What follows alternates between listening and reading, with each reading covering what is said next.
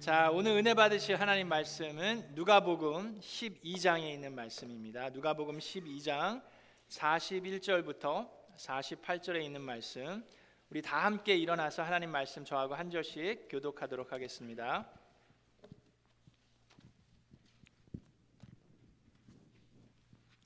누가복음 12장 41절부터입니다. 베드로가 말하였다. 주님, 이 비유를 우리에게 말씀하시는 것입니까? 또는 모든 사람에게도 말씀하시는 것입니까? 주님께서 말씀하셨다. 누가 신실하고 슬기로운 청직이겠느냐?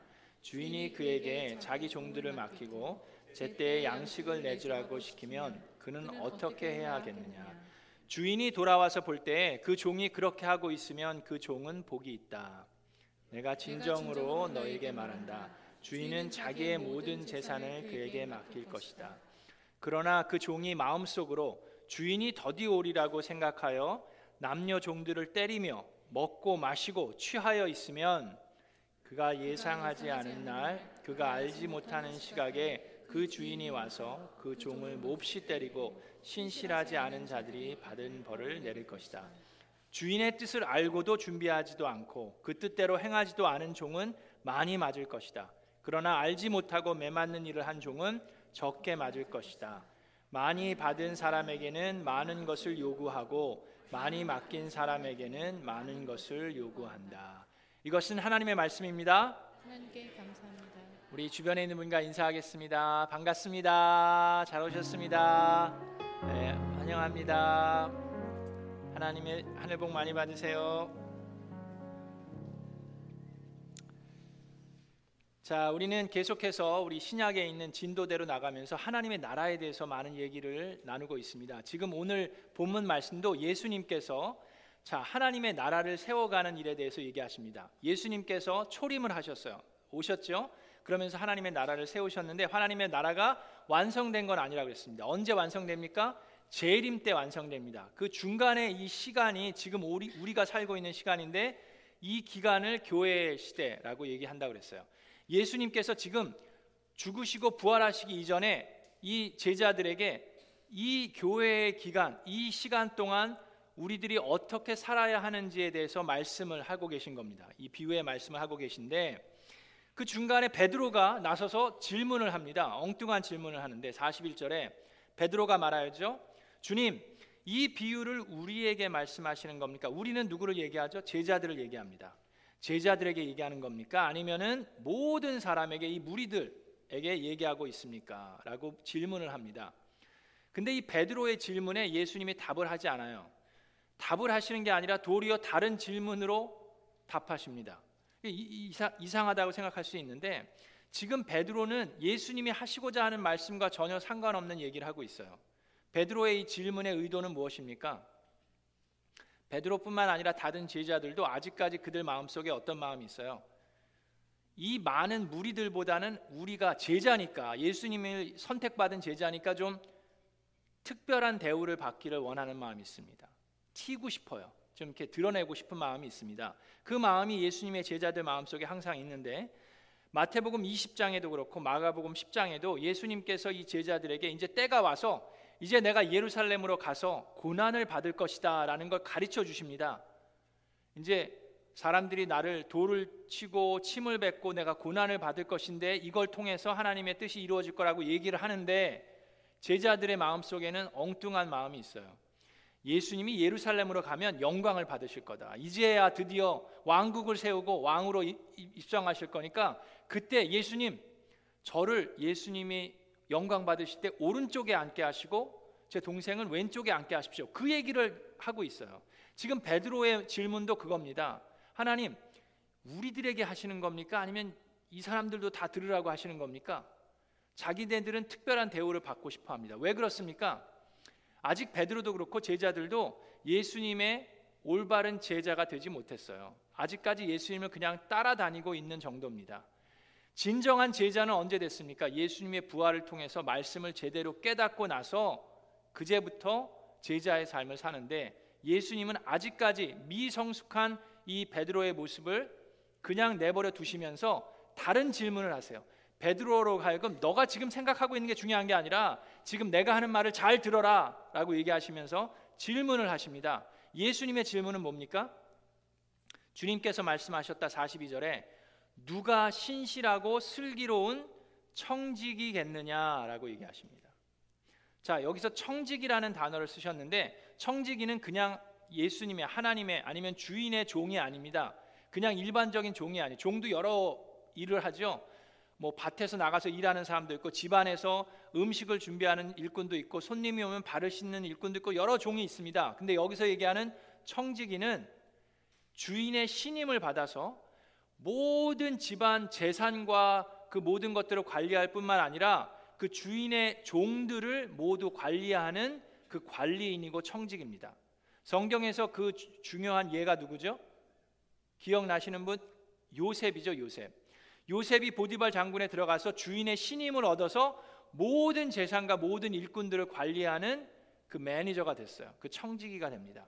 자, 그런데 예수님께서 제자들에게 지금 너희들이 청지기의 역할을 해야 된다 하는데 청지기로서 반드시 가져야 하는 두 가지를 얘기하십니다. 그 두 가지가 뭐예요?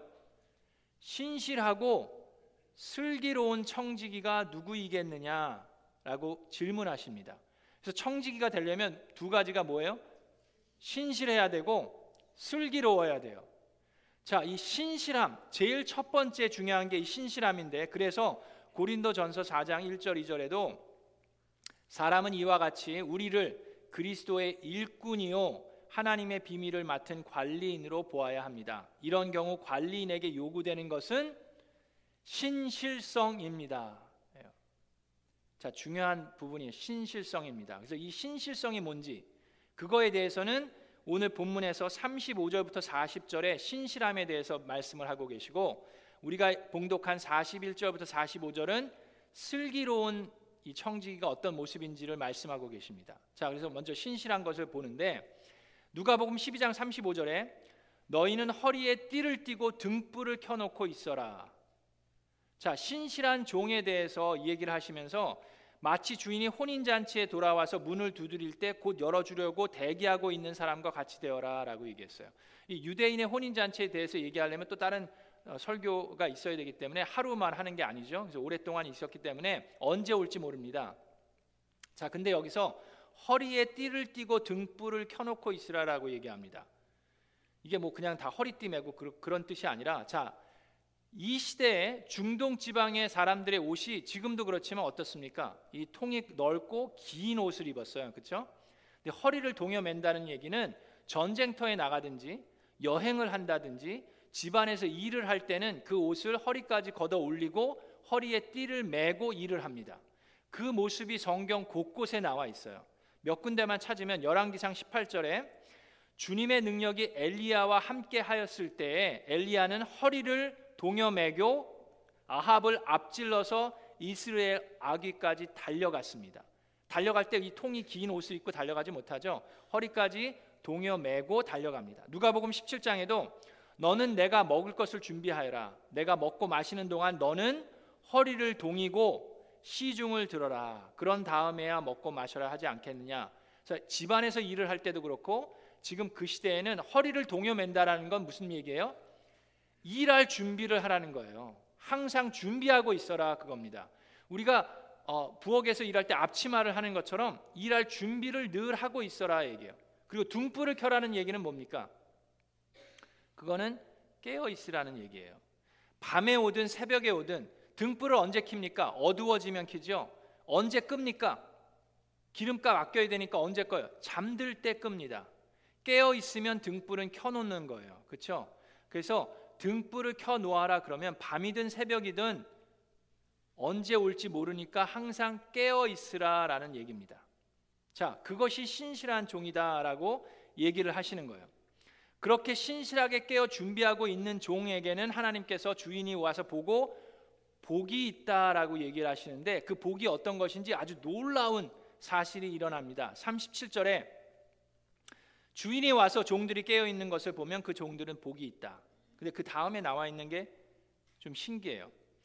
내가 진정으로 너에게 말한다. 그 주인이 허리를 동이고 그들을 식탁에 앉히고 곁에 와서 시중들 것이다. 자, 누가 누구의 시중을 들어요, 지금? 주인이 종의 시중을 든다라고 얘기돼 있어요. 이거는 말이 안 되는 얘기예요. 그죠? 자, 그러면 우리가 알아야 합니다. 지금 이 벌어지고 있는 것은 깨어 있는 종들이 받아야 하는 대가를 얘기하는 게 아니에요. 종들이 깨어서 주인을 맞이하는 것은 당연한 겁니다. 그렇죠? 지금 여기서 일어나고 있는 것은 하나님의 놀라운 은혜를 표현합니다. 예수님이 제자들에게 어떻게 했어요? 발을 씻기셨죠? 그럼 매일매일 하는 게 아니에요. 본을 보이신 거예요. 은혜를 보이신 겁니다. 너희들도 이렇게 섬길 마음을 가지고 있어라라는 얘기를 하시는 거예요. 그래서 성경을 볼 때 한 구절만 보면 안 되고 전체를 볼 수 있어야 됩니다. 예수님께서 종들에게 어떤 마음 자세를 가져야 하는지 누가복음 17장에 나와 있어요. 17장 7절에 너희 가운데서 누구에게 밭을 갈거나 양을 치는 종이 있다고 하자. 종이 하는 일이 양을 치고 밭을 가는 거예요. 근데 그 종들이 들에서 돌아올 때 어서 와서 식탁에 앉아라 하고 그에게 말할 주인이 어디 있느냐 라고 얘기합니다. 오히려 그에게 말하기를 너는 내가 먹을 것을 준비하여라. 내가 먹고 마시는 동안에 너는 허리를 동이고 시중을 들어라. 그런 다음에야 먹고 마셔라 하지 않겠느냐. 그게 당연한 거 아니냐라고 얘기합니다. 그 종이 명령대로 하였다고 해서 그 주인이 그에게 고마워하겠느냐? 이와 같이 너희도 명령을 받은 대로 다 하고 나서 우리는 쓸모없는 종입니다. 우리는 마땅히 해야 할 일을 하였다 하였을 뿐입니다라고 하여라. 그게 종이 하는 일이에요. 그죠? 그건 당연한 거예요. 종이 나가서 일하는 건 당연한 겁니다. 종이 주인이 먹는데 옆에서 시중 드는 건 당연한 거예요. 그럼에도 불구하고 저희가 저희가 한 건 마땅한 일을 했을 뿐입니다라고 고백하는 게 종의 본분이고 해야 되는 일입니다. 예수님께서 분명히 그걸 알려 주셨어요. 그런데 깨어 있는 사람에게 주인이 와서 그 옆에서 시중을 든다는 것은 놀라운 은혜인 거예요. 마땅히 받아야 할 것이 아닙니다. 여러분 우리가 하나님의 일을 할 때 이런 마음이 있어야 합니다. 교회 일을 하든 사역을 하든 내가 이걸 했으니까 나는 좀뭐 어딘가 좀 이렇게 뭐 내세우고 좀 받을 그런 마음이 있어서는 안 돼요. 우리 어떤 마음이 있어야 됩니까? 그걸 recognize 하는 건 은혜입니다. 하나님께서 그로 인해서 부어 주시는 건 축복이지 나 마땅히 내가 받아야 될 게 아니에요. 여러분들이 뭐 목자 목녀뿐만 아니라 여러분 목원들도 그렇고 뭐 내가 목자를 10년 20년 했으니까 내가 이 정도 받아야 되는 거 아니야라는 생각을 해서는 절대로 안 됩니다. 그렇게 섬길 수 있는 게 축복입니다. 그것이 은혜입니다. 우리는 저는 쓸모없는 죄인입니다. 제가 마땅히 해야 할 일을 한 것 뿐입니다라고 고백할 수 있어야만 합니다. 그러실 때 하나님께서 복을 주시는데 우리가 교회 사역을 얘기하면서 생각해 보세요. 우리가 여름 성경학교 했고 우리 지금 정문 보수공사 했죠. 많은 분들이 여러분 모르, 알게 모르게 많은 분들이 나와서 봉사하셨어요. 여름 성경학교 때도 오후 2시부터 나오셔 갖고 칼질하면서 아이들 음식 준비하신 분들이 있습니다. 또 아이들 여기 데코레이션 하는 거 청소년 아이들 토요일 얼마나 놀고 싶겠어요. 쉬고 싶은데 나와서 교회 봉사하고 데코레이션 하는 아이들이 있었어요. 정문 보수 공사하는 것도 우리가 물론 회사를 하여해서 공사를 했지만 그 뒤에는 알게 모르게 집사님들이 저거 미디어룸 하고 선 옮기고 앞뒤로 청소하고 알게 모르게 불철주야 나와서 일하신 분들이 있었습니다. 그런 분들이 일할 때 우리들 마음속에 어떤 마음이 있습니까? 제가 여름 성회학교 봉사하신 분들 중에 한 분의 말을 듣고 너무 감동을 받았어요. 그분이 뭐라 그랬는지 알아요? 제가 고맙다고 아, 수고 많으셨다고 그랬더니 그분이 하시는 얘기가 교회를 섬길 수 있는 것이 감사합니다라고 얘기를 하셨어요. 그것이 하나님의 청지기의 본분입니다. 교회를 나와서 섬길 수 있는 것이 도리어 우리에게는 감사한 겁니다. 그것이 마땅히 하나님의 백성으로 해야 되는 일입니다. 자, 그런데 우리가 알아야 하는 게 있습니다. 교회 사역을 하면서 알아야 하는 것은 나만 할 수 있는 것을 하는 것이 축복이 아니라 아무나 누구나 할 수 있는 것을 내가 하는 것이 더 복될 수 있습니다.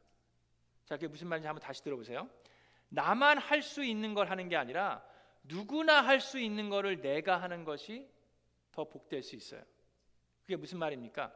나만 할 수 있는 것을 하는 건 뭐예요? 그 얘기는 나의 유능함을 얘기합니다. 다른 사람은 못해요. 나만 할 수 있는 건. 그건 나에게 특별한 은사가 있든지 유능함이 있든지 재능이나 지혜가 있든지 하기 때문이에요. 근데 그거는 유능함입니다. 그렇죠? 근데 누구나 할 수 있는 거. 누구나 할 수 있는데 귀찮아서 아니면 번거로워서 하지 않는 것들이 있을 수 있어요. 그런 거를 내가 할 때 그것이 복됩니다. 자, 하나님께서 청지에게 요구되는 게 뭐라고 했어요? 청지에게 요구되는 거는 유능함이다가 아니에요. 뭐라고요? 신실함이다라고 얘기합니다. 그 신실함은 누구나 할 수 있음에도 불구하고 내가 하는 것 그리고 남이 알아주던 못 알아주던 꾸준히 기쁨과 감사로 하는 것이 신실함입니다. 그래서 아까 아이들한테 얘기했지만 우리 모두 누구에게도 유명해지라고 하나님께서 부른 사람은 없어요. 신실하라고 하나님께서는 요구하십니다. 여러분들 교회 사역 하나님의 일을 하실 때도 누구나 할 수 있는 거지만 내가 기쁜 마음으로 참여하시는 저와 여러분 되기를 주님의 이름으로 축원합니다. 8월 달에 이제 사역 박람회가 있어요. 그래서 여러분들 어떤 일이 해야 되는지 몰라서 못 하시는 분들이 계신데 사역 박람회를 통해서 부서에 어, 같이 속해 계셔서 부서장님들과 함께 교회 여기저기 봉사할 수 있는 저와 여러분 되기를 바랍니다. 자, 그러면서 항상 깨어 있기 위해서 우리가 필요한 게 두 가지가 있어요.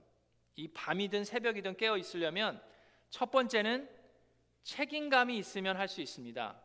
그렇죠? 책임감이 많은 사람은 밤이든 새벽이든 깨어서 일을 해요. 그런데 책임감으로 일을 하면 시간이 지나면 지날수록 힘이 듭니다. 피곤해요. 밤이 되고 새벽이 되면 피곤합니다. 그런데 책임감 만 책임감으로 일하는 것보다 한 단계 더 좋은 방법이 있는데 그 방법으로 일을 하면 피곤하지가 않아요. 그 방법으로 일하면은 힘들지가 않습니다. 그게 뭘까요? 주인을 사랑하면 됩니다. 주인을 사랑하는 마음이 넘쳐나면 밤이 되든 새벽이 되든 깨어 기다리는 것이 지치지 않고 기대가 됩니다. 기다려져요. 주인이 올 것을 알기 때문에 맞이하고 싶은 마음 때문에 기쁜 마음으로 기다릴 수 있습니다. 그래서 우리가 하나님의 봉사자, 하나님의 일꾼으로서 가장 중요하게 생각해야 되는 것이 하나님에 대한 사랑이에요. 하나님하고의 관계입니다. 자, 두 번째로 청지기에게 요구되는 것. 첫 번째는 신실성이고 두 번째는 뭐라고요? 슬기로운 것, 지혜로운 것인데 그거는 이제 오늘 본문 말씀인 41절부터 나옵니다. 42절부터 나오는데 자, 슬기로운 사람에게 뭐라고 얘기합니까? 슬기로운 사람은 지금 관리인이에요. 청지기예요. 그렇죠? 청지기가 할 일이 한두 개가 아닙니다. 집 주인의 모든 재산과 모든 일꾼들을 다 관리해야 돼요. 그러니까 해야 될 일이 한두 가지가 아닌데 오늘 이 비유의 말씀에서는 딱 한 가지만 찝어서 예수님이 말씀합니다. 그 찝어서 얘기하신 그 관리인이 해야 되는 책임이 뭡니까? 자, 보니까 주인이 그에게 자기 종들을 맡기고 제때에 양식을 내주라고 시키면 그는 어떻게 해야 되겠느냐라고 질문합니다. 자, 일반적인 주인이면 어떻게 합니까?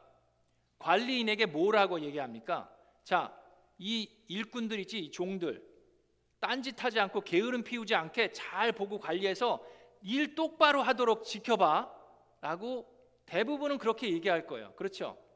그렇지 않습니까? 그런데 지금 이 주인은 뭐라고 얘기해요? 때가 되면 이 일꾼들을 잘 먹여라 라고 얘기합니다. 그게 예수님이 베드로에게 하신 얘기예요. 베드로에게 마지막 식사를 하고 나서 베드로에게 질문하시죠. 네가 나를 사랑하느냐? 세 번이나 질문하셨을 때 베드로가 사랑한다고 얘기했더니 예수님이 뭐라 그랬습니까? 내 양떼를 먹여라. 내 양떼를 쳐라. 뭐 때리라는 게 아니라 양떼를 take care 해라. 그리고 내 양떼를 먹여라 라고 세 번이나 얘기하세요. 그게 하나님이 청직에게 원하시는 겁니다. 그게 뭐예요? 하나님의 사람들을 케어하는 거예요. 먹이고 돌보는 것이 청지기에게 가장 중요한 일입니다. 근데 우리는 청지기를 생각하면서 관리인을 생각하면서 일 시키려고 그래요. 부려 먹으려고 그럽니다. 그건 세상적으로 하는 거예요. 회사에서 어떻게 합니까? 1%를 위해서 99%가 일하죠. 그러면서 사람들을 부려 먹습니다. 회사의 이익을 위해서 사람을 하이어하고 사람을 파이어합니다. 근데 하나님의 방법은 그게 아니에요. 이 사람들을 케어하고 사람들을 먹이는 것이 하나님의 나라의 목표입니다. 그것이 하나님께서 원하시는 거예요. 그런데 그것이 슬기로운 청지기인데 슬기롭지 못한 청지기는 뭘 합니까? 45절에 보니까 그 종이 마음속으로 주인이 더디 온다라고 생각을 하고 남녀 종들을 먹이는 게 아니라 때려요. 그리고 본인만 먹고 마시고 취하여 있으면 이거는 슬기로운 청지기가 아니라고 얘기합니다. 지금 뭐 하는 거예요? 이 종들을 부려먹는 거예요. 너희들은 맞아도 싸다. 일도 안 하고 게을러 가지고 나만 먹고 마시고 취하여 있으면 그건 슬기로운 청지기가 아니라고 얘기합니다. 그랬을 때 주인이 오면 어떻게 한다 그랬어요? 그러면 그 청지기는 주인에게 혼날 것이다라고 얘기를 하시는데 자, 형벌에 대해서도 심판을 받게 될 것인데 그 형벌에 대해서도 등급이 있습니다. 알고도 행하지 않으면 벌이 심할 것이라고 그랬어요. 그리고 몰라서 행하지 않아도 벌을 면제받는 게 아니에요. 몰라서 행하지 않았다고 해서 면제받는 게 아니라 그 사람도 맞습니다. 심판을 받는데 그 형벌이 그 알고도 행하지 않은 사람보다는 적다는 얘기지 벌을 안 받는다는 얘기가 아니에요. 자, 그러면 저와 여러분은 어떻습니까? 우리는 지혜로운 청지기입니까? 자, 우리 중에 몰라서 행하지 않는 사람 있습니까? 우리 중에 계명을 몰라서 행하지 않는 사람은 없습니다. 여러분, 내 이웃을 내 몸과 같이 사랑하라. 오늘 처음 들으세요? 오늘 처음 들으시는 분. 그거는 여러분 교회 안 다니시는 분도 다 알아요. 그죠? 우리가 몰라서 행하지 않는 게 아니에요. 그러면 우리는 알면서도 행하지 않는 사람입니까?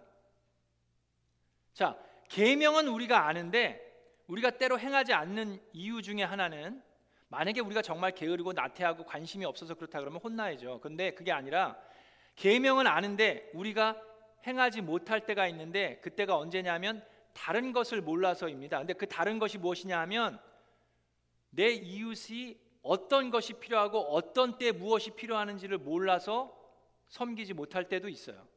그래서 여러분 믿음의 공동체가 중요합니다. 그래서 믿음의 공동체에서 서로 나눌 수 있어야 돼요. 여러분 우리가 다른 사람에게 도움을 요청하는 게 힘듭니다. 민폐 끼치는 것 같아서. 그러나 우리 믿음의 공동체 안에서 서로 도움을 주고 받을 수도 있어야 합니다. 섬김을 주고 받을 수 있고 서로 위로하고 격려하고 축하하고 축복할 수 있어야 합니다. 그것이 하나님의 나라예요. 함께 울고 함께 기뻐할 수 있는 것이 하나님의 나라고 하나님이 원하시는 우리 교회의 모습입니다.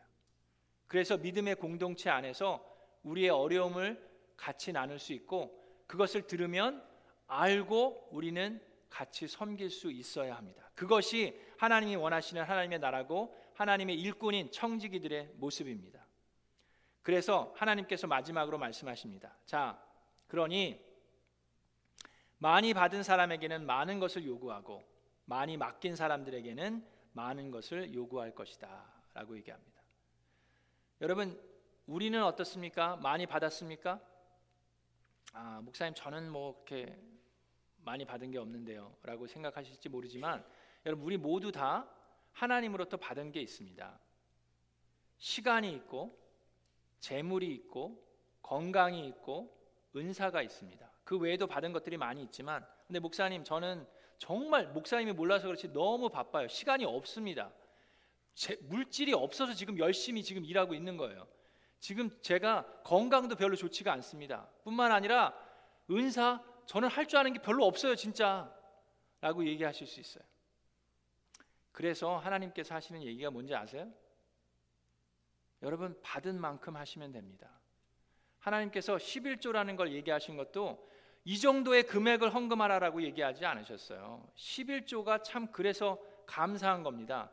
많이 받은 받았으면 하나님께 많이 드리는 거예요. 적게 받았으면 그, 그 부분에서 드리는 겁니다. 근데 물질뿐만 아니라 여러분 우리의 시간도 마찬가지예요. 모든 사람들에게 똑같은 시간을 주셨어요. 하루 24시간에서 7일이면 몇 시간입니까? 168시간이에요.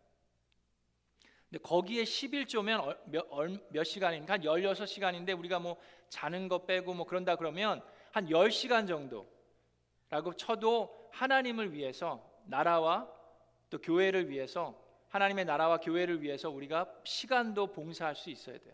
우리 교회에도 보면 시간으로도 11조 이상을 드리는 분들이 있습니다. 기껏 기꺼이 기쁜 마음으로 감사한 마음으로 드리는 분들이 있어요. 여러분들이 받는 재능과 은사와 달란트도 마찬가지입니다. 우리가 받은 만큼 드리면 돼요. 그래서 너무 부담 갖지 마시고 하나님께서 부어 주신 은혜만큼 우리가 기쁜 마음으로 감사한 마음으로 하나님의 나라와 또 하나님의 일꾼들, 하나님의 백성들을 위해 아낌없이 섬기고 헌신하는 우리 미라클랜드가 되기를 주 예수 그리스도의 이름으로 축원합니다.